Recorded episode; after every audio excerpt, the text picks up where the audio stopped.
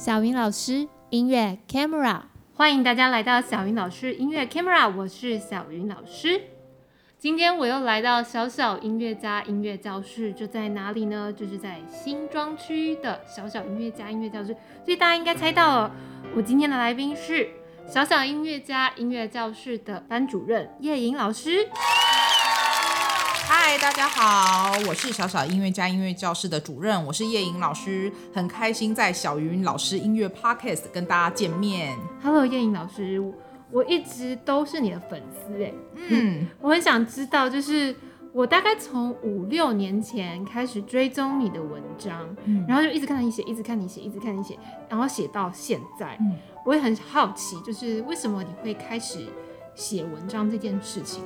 哦，我一开始写文章，完全就是想说，而我透过我写文章，可以呢，就是传达我的教育理念，嗯，完全是针对教育这件事情哦，去传递我的教育理念，这样，就是呃，不是一直只写说，哦，我什么时候好棒棒，对对对，不是一直写我很棒，然后但是是用自己的真实的理念，算是自己里面真实案例啊，对，肚子里的墨水，然后呢，去感化。被我吸引的受众，女神这样。感化，对，被感化，然后这样，然后那时候一开始就是为了招生这个目的，但我那时候写的文章偏向是教育，对，经营的东西比较少，对，因为毕竟啊，我们刚开始音乐教室要招生嘛，嗯，那所以这带来给你的改变，嗯，你觉得一开始就有比较大的改变吗？呃，我觉得会。呃，他的他会是你吸引到的人，哦，是什么样的人？因为他透过你文章，他他是透过文章被吸引到的人，嗯，代表第一个他是会写，他是会看文字的人，嗯，他是会希望哎，这个老师的理念跟家长某种程度是符合的，所以是你吸引到的人会是这样子的人，这样子，嗯，对，懂，真的是，嗯，我自己会感觉到有。有继续写文章，继续产出文章，然后吸引到的人会越来越是你希望的那样子的一个，嗯、例如学生啊，或是学生的爸爸妈妈等等的都有改变。嗯嗯，嗯。那到现在你写了几篇文章？我现在目前写的文章是逼近到六百篇文章，这样。篇。对。哇，从什么时候开始写？我从。那个我们小小音乐家开的第一天，也就是二零零九年九月二十一，就写了第一篇文章，这样子。第一篇文章，没错，连日期都记得。对，九二一就是我们的记那个那个第一天开幕日，小小音乐家的生日，这样。对，一定会记得的。没错，是是特别选的吗？还是因为我觉得九二一刚好是一个很好记的日子，这样子。对，所以我就觉得，哎。刚好就是这一天，我们想说那就当开幕的日子，所以这样。也不会忘记，对，也不会忘记这样，所以我就是从那个时候开始写第一篇文章，所以到现在已经十十三第十三年，第十三年，没错，对。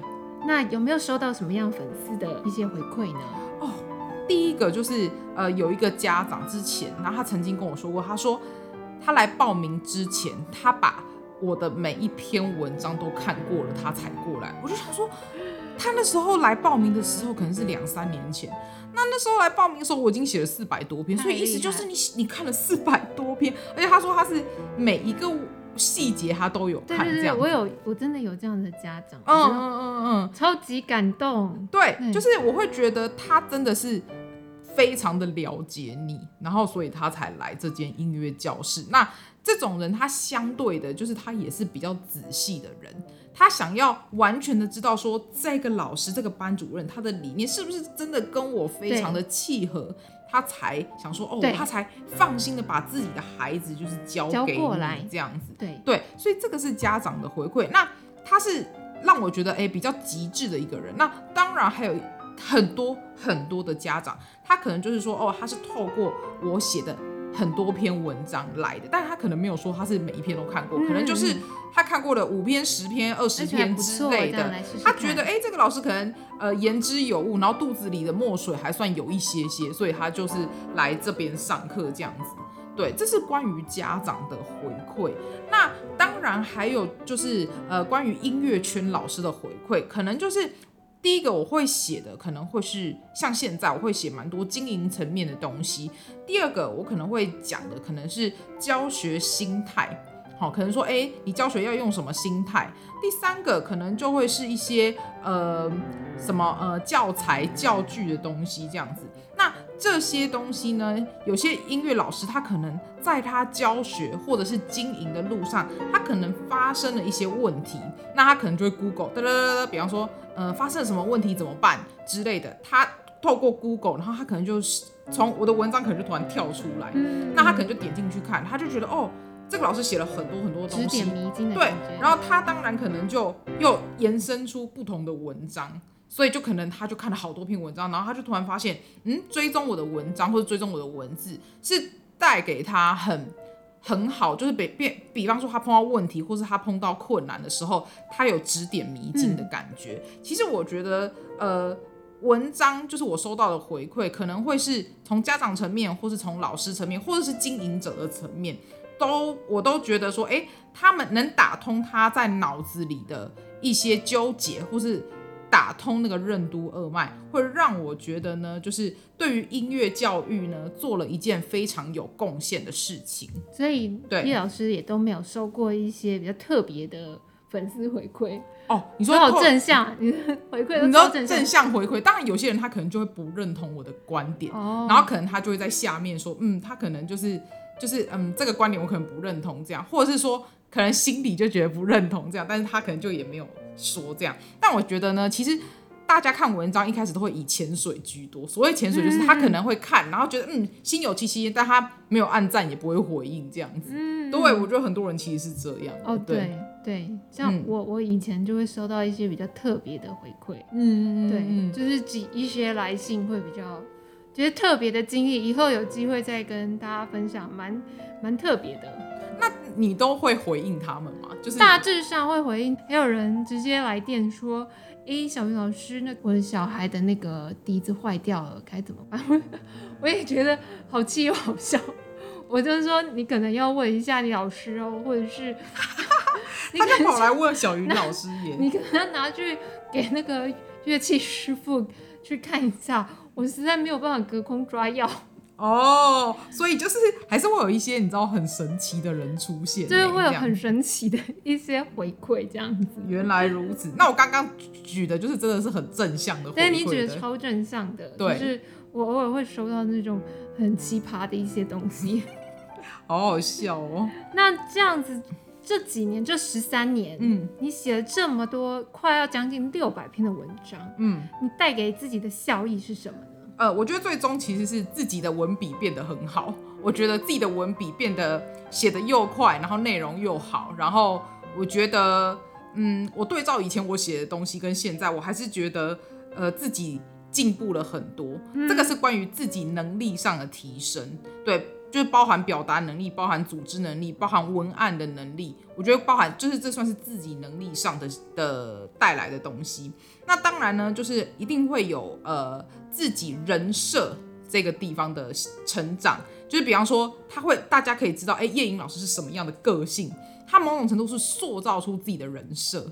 人设的形象这样子，哎、嗯，叶颖老师的个性就是跟他的文字其实是很类似的这样子。嗯、对，这个人文人设的形象是被自己所树立的。树立的。对，然后第三个当然就是呃自己在招生方面的，好，或是我可能在找老师方面，可能吸引到的老师、吸引到的学生会。是你想要的学生，是你想要的老师，这样子，所以是等于是我们致力于吸引到我们想吸引到的人，是从这个文章来写文章开始的，这样子。刚好你刚刚提到那个选老师的部分，以前，所以因为你身为班主任，所以一定常常帮孩子啊、学生选择各式各样各样的老师，这样配对在一起。对，我觉得很像那个。现在那种交友软体上，match，对，看着顺不顺眼的，没错。那你是怎么帮他们配对的？怎么配对成功？哦，我帮他们配对，第一个我会从妈妈的个性，妈妈的呃可能给我的感觉，对，然后再来就是如果他有带他的小孩来，我会去观察他小孩子的呃个性，比方说，哎、他一来的时候就显现出好奇心，或者他就跟你讲很多话。对，那代表这个小孩是外向的。对，那如果一开始他就很内向，或者是他给我感觉是那种比较纤细的女生，好，那或者是说呃调皮的男生，我会去看他们的特质，从妈妈的特质跟小孩的特质，都会是我筛选老师的的呃依据。对，没错，嗯、像我就是也会看人，哎，这个这个人一来，嗯，哎，适不适合？嗯、这个人可能哎就至少不会下一次不会成功，嗯，呃就是。开始慢慢练久了，我就觉得会会有知道那个频率对不对的感觉。嗯嗯嗯嗯，没错，就是可以看得出来这样子。对，那有什么比较特别的案例吗？就是配对成功或配对不成功？嗯、哦，我以前在呃经营的头几年，大概前五年吧，我觉得在这件事情的呃眼力没有这么好，眼睛的眼眼力没有那么好，我就有帮学生就是选错误老师的经验。就是呢，嗯，有一个小男生，他明明就是属于那种调皮型的。我其实那时候从柜台这样看，我就知道了这样子。对，然后呢，我那时候就是误帮他选一个非常美丽优雅的老师这样子。嗯、对，那个老师讲话就是轻声细语，然后讲话就是属于那种很像仙女型的人。对 对，这种小男生完全无法产生作用。嗯，对。然后啊，那时候妈妈就有跟我讲一个暗示句。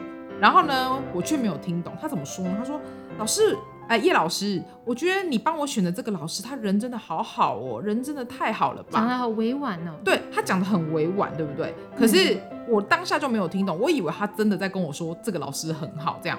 但后来缴了，后来要收下一期的学费之后，他就说：“哦，老师，我觉得就是呃，我儿子没有很适合学音乐，那我觉得先不要学这样子。”但我觉得我后面回想起来，就是可能过了几年之后，经过我。看人或各方面的反刍，我觉得呢是，嗯，我没有帮他挑选一个很正确的老师，因为我觉得这个小男生他其实很皮，而且他其实有点聪明，而且鬼灵精怪。我应该要选的是那种，嗯、呃，可能气势比较强，可以镇压得住他的人，甚至可能他有时候会跟他玩一个小游戏。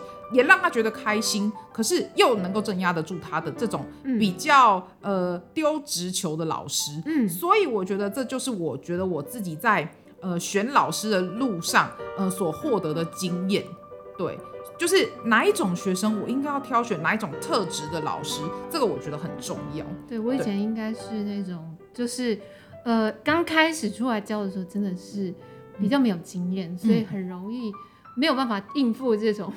比较皮一点的，或者是比较鬼灵精怪的学生，没错。然后我还有第二个经验，就是我有，这是我自己亲自教学的，已经不是帮老帮帮呃学生选老师的路的一个例子。就我那时候教了一个四岁的女生，这个女生就是完全不跟老师讲话，然后非常的害羞这样子。然后那时候我年轻的时候没有经验，我就会直接问她说，哎。比如说我我可能教到一个片段，我会问他说，哎，请问你对你这样懂不懂？听懂了吗？那他可能会勉为其难的点点头。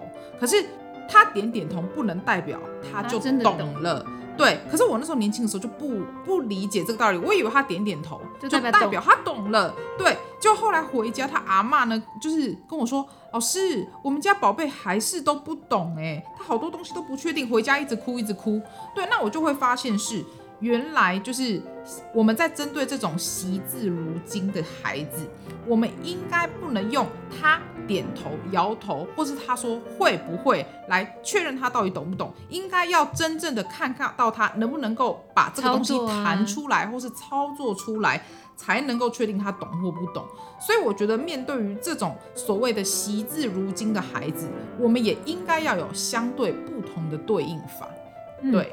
嗯这是真的，就是有一些孩子，嗯、而且还有包含，如果今天又遇到的是特殊儿童，嗯，那就会更需要更多的心力去关照啊，或者去了解他现在的整个状况。是，所以这就是我对于呃不同的学生，呃不同的教的领悟这样子。我觉得每一个学生要搭配不同的教学法，再来就是不同的学生，我要帮他挑选。适合的老师，这就是我身为班主任最大的工作。嗯，所以现在配对率应该蛮高的。我现在配对率真的很准呢，我觉得就是真的算是八九不离十，我觉得非常准。媒婆，对，要改行，这叫专业媒婆。因为我真的最近就是最近前阵子看到 Netflix 有一个一个很有趣的就是实境节目，嗯，就是媒婆。它是实境节目哦，嗯、然后它是印度的哦，然后他会越洋越洋跑去美国帮那个美国的印度印度人。嗯，去当媒婆，然后呢，嗯、就是会看到，例如他给几组人，然后被谁打枪，我就觉得好好玩哦。然后甚至他们会去算星座啊，去算什么。然后我们台湾可能紫微斗数，嗯嗯嗯嗯，对，所以我觉得这就是我对于这件事情的领悟。那我觉得很能帮助很多的学生，就是在学习的路上可以立刻。可以找到适合的老师，立刻可以找到适合的教学。对，专业媒婆真的超重要的。没错，我觉得我自己就是专业媒婆这样子。对，我知道叶老师以后退休适合做什么工作，就是专业媒婆，或者是他已经可以开班了，就是那种公司的 HR 赶快找他报名，很会看人。所以呢，人才甄选一定要来找叶莹老师，他已经跳脱领域了，他已经不是，已经可以变成。企业讲师啊，企业内训，请找新指名叶盈老师，就是那种你知道专业媒婆，好像有那个照妖镜来着这样子，对，对超有趣的，很开心今天能够邀请叶盈老师来分享他如何去写文章，到我们如何当专业媒婆的一个过程。嗯、谢谢叶颖老师，谢谢大家，我们下次再见喽，拜拜。谢谢你收听小云老师音乐 Camera，记得要订阅 Podcast 哦。我们下次在空中相会，拜拜，拜拜。